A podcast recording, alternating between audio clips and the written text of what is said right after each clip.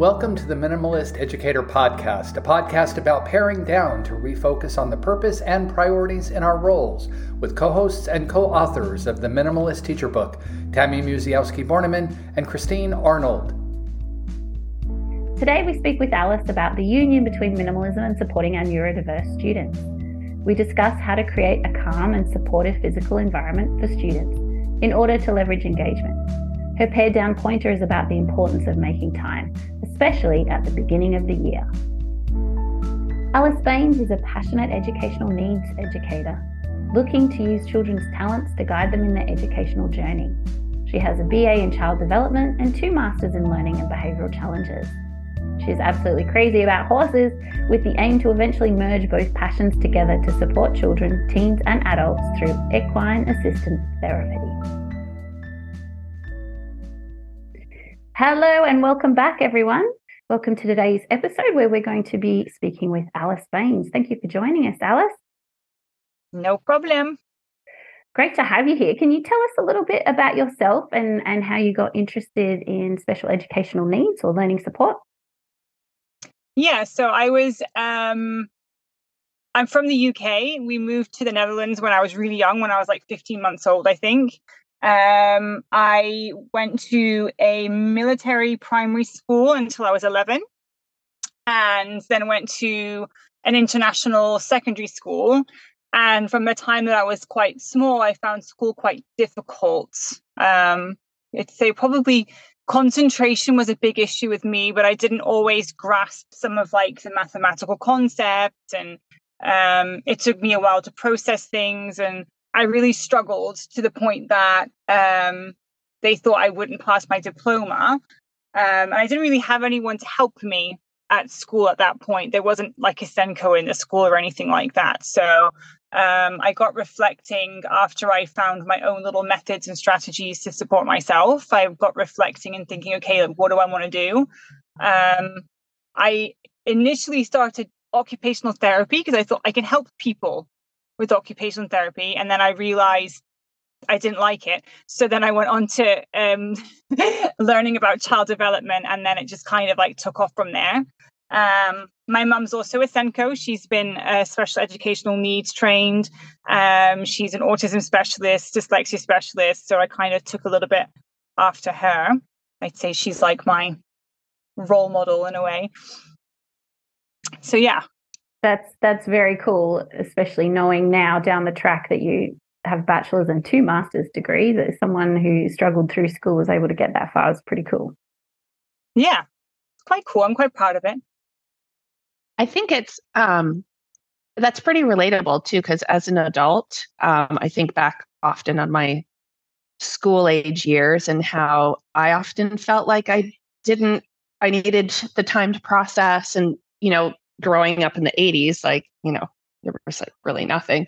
So yeah.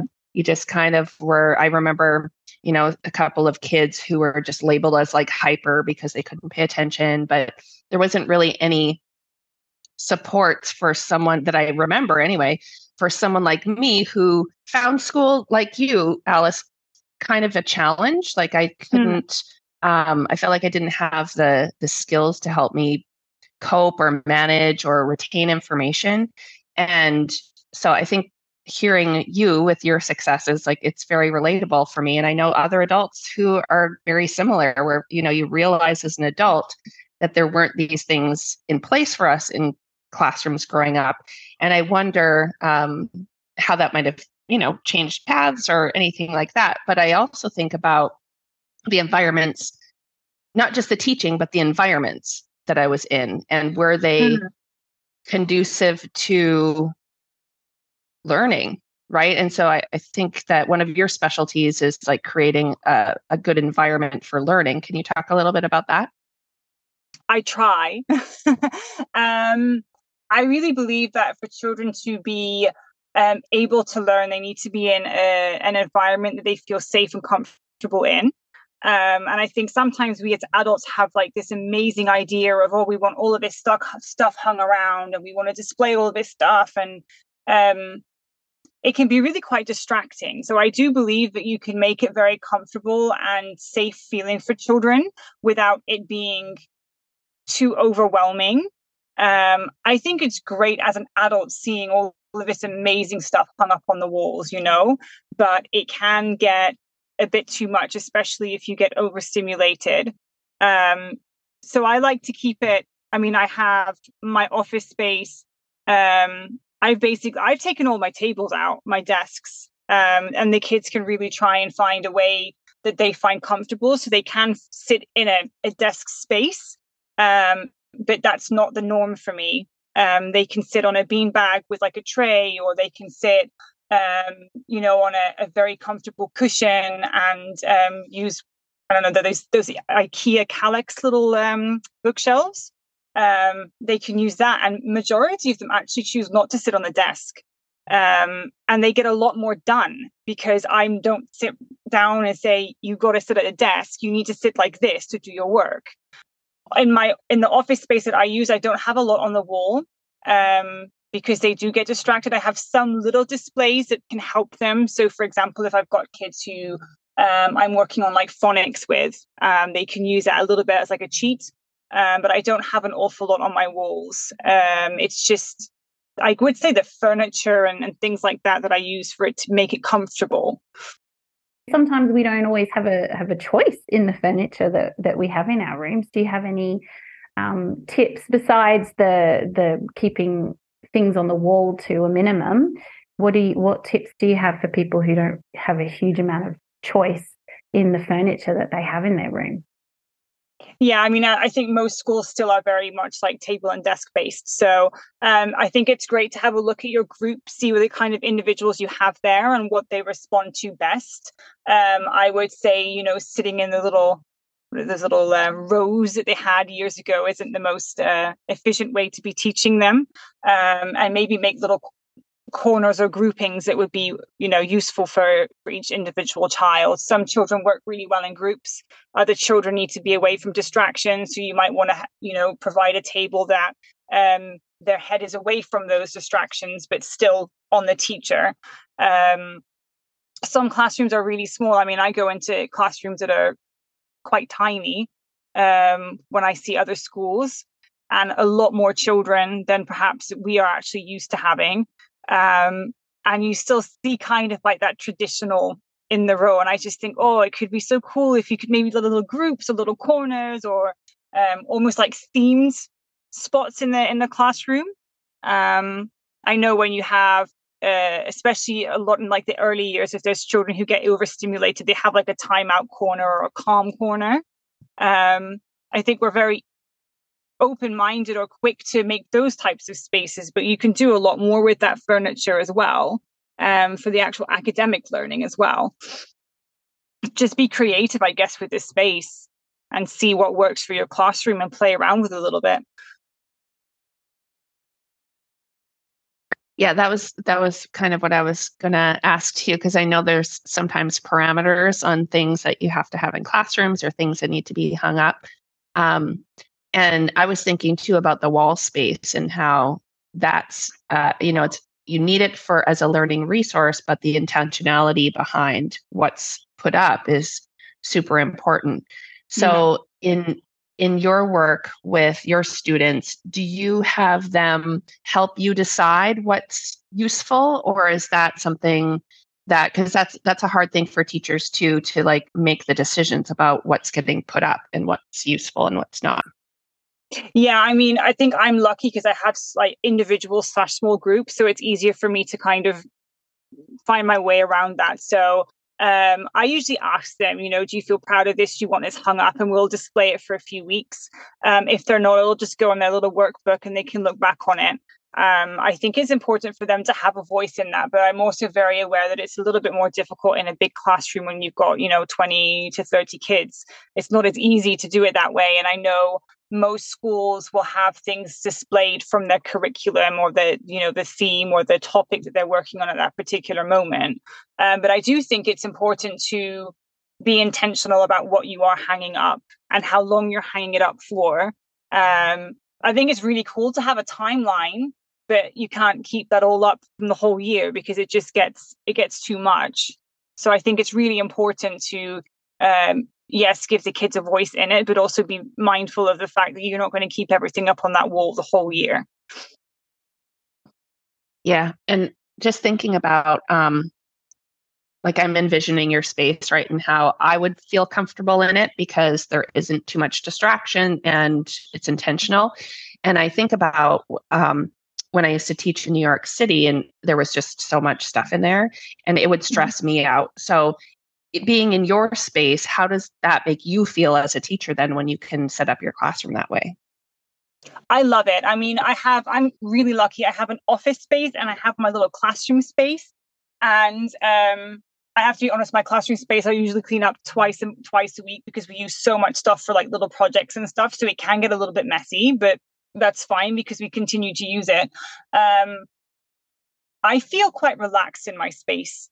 Um, and it makes me feel really proud when kids kids come in and say, "Oh, I really like being in your office," or "I really like this classroom. I feel comfortable in it."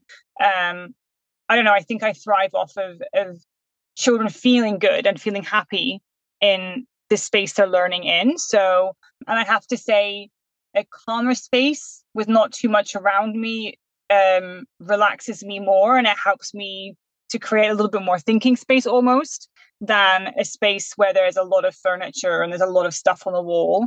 I think I probably I might struggle if I had to share a classroom with somebody just because I, I have my way of doing things and everybody's different in that. And some people do really like to have their desks and they're very um, protective of that little space, whereas I'm just kind of like, get rid of this, get rid of them all. you don't need them. so yeah. Just just thinking about the different spaces has got me thinking about um, colors do you like i hmm. know a lot of people like to have a lot of color you know especially if they're you know trying to remind the kids of certain things like oh i'll, I'll make these charts really bright to grab their attention um, but then other people want you know a very you know that sort of scandinavian minimalist style of like very white yeah um, or, or would you yeah. go more like a natural color and do you think that that sort of has any impact on on the the ability to, to engage the kids and keep them focused yeah, I mean, I'm not a person who likes white all around me. It, it drives me a little nuts. So, um, but I mean, there is research also. In, and this sounds, this is a very strange comparison, but in a lot of prison cells, they use like a specific color of green because it's soothing and it's calming. And I find that that does have the same effect on me. And I'm not sure if that's a positive or negative thing if I'm comparing them, but um, um, I do find like specific shades of green are very soothing. And I think if you have that possibility to use those types of colors, so you're using a color, but they're not too bright, they're not too distracting, I think that's really nice because children do like to look at nice things. It's not that they want to see black and white. They do like to look at pretty things and things that are attractive. You just want don't want to get them overly distracted by bright colors.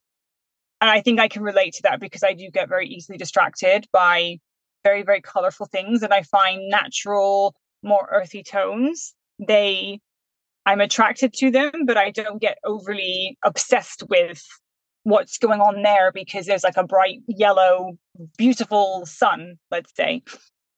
Yeah, I, I do like that comparison though to the colors in the prison because you the environment matters, right? Mm-hmm. And mm-hmm. I was thinking too, when you're outside in nature and you see a lot of green, that's calming for people too. So the, that green makes sense for sure. Yeah. Um, a color that we would always use would be was blue, like a darker blue, and that seemed to just like keep the energy at you know of the right place and kind of have still some color, but it's not just that stark like you know kind of minimalism that people think of when it's just so like a blank slate. So Alys has, has has been one of the people that I've been lucky enough to work with in the book club, looking at the minimalist teacher. So you, I, I, you're an expert now, as far as I'm concerned, Alys. So do you? don't ask, don't ask me to tell you what's in the book though, because I forget. I know it was good though. Okay. No, I was just going to say, like, as you were reading through the book, did did you have any other um, thoughts about minimalism and kids who require additional needs, um, kids that are neurodiverse? How can minimalism help them in other ways besides just the creation of the environment? Yeah, I mean, I think minimal from what you have, you know, your book has explained, I think in a way it kind of starts with us as teachers. I think we think often that everything's important and everything should have a should be the priority and we get stressed out with it.